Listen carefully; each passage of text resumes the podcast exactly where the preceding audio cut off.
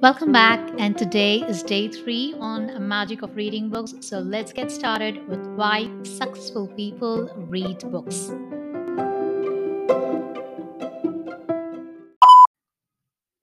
Many of the world's most successful people have developed this great habit of reading books, and they have their time scheduled for it every day.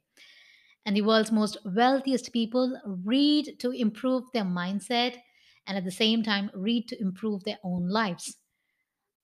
The former and late President of India, Dr. APJ Abdul Kalam, was an avid reader since his childhood. He found joy and happiness whenever he read books, and during his early days, the young Kalam every night would have an early dinner and was permitted by his mother to visit um, one of the freedom fighters' house who lived nearby in his neighborhood. The freedom fighter would himself pick a good book from his home library and hand it over to young Kalam, and that's how he started reading different kind of books uh, on different topics. And that was something he enjoyed doing every day, again and again.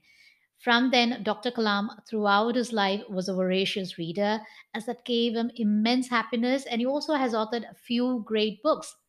The next person that I'm going to talk about is Elon Musk, the man responsible for PayPal, Solar City, SpaceX, and Tesla Motors, who developed this reading habit when he was very young. And at times, the young Musk wanted new books because he had finished reading all the books in the school library and even in the um, neighborhood library. There was nothing left out for him to read. So imagine how much he would have read by now, and he still keeps learning new stuff and keeps reading a lot of books year after year.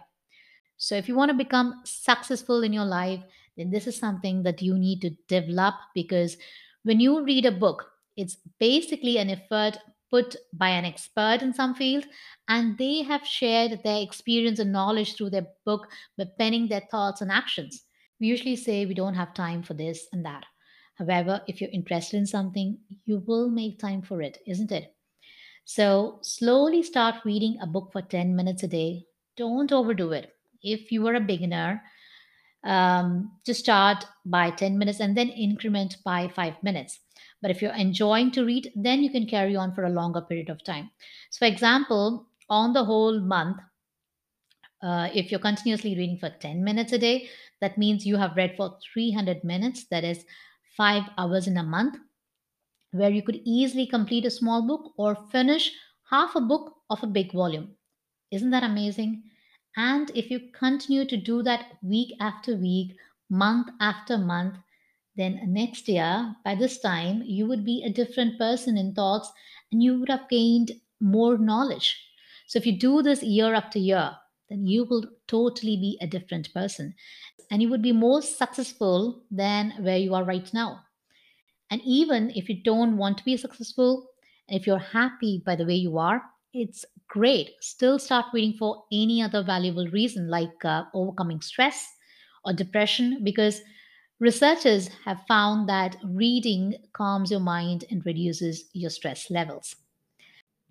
Another reason to inculcate this habit is it increases your concentration and also improves your empathetic skills. And when talking about empathetic skills, this is developed when you read stories, fiction, and also you get a chance to understand the psychology of the mind. You would be able to uh, think from the other person's perspective.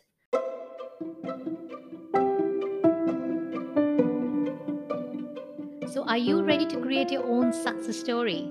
Great. And that's it for today in the One Minute Incentive Talk Show. Don't forget to listen to the last part of the episode where I would be sharing some more important information. So, talk to you tomorrow. Happy reading.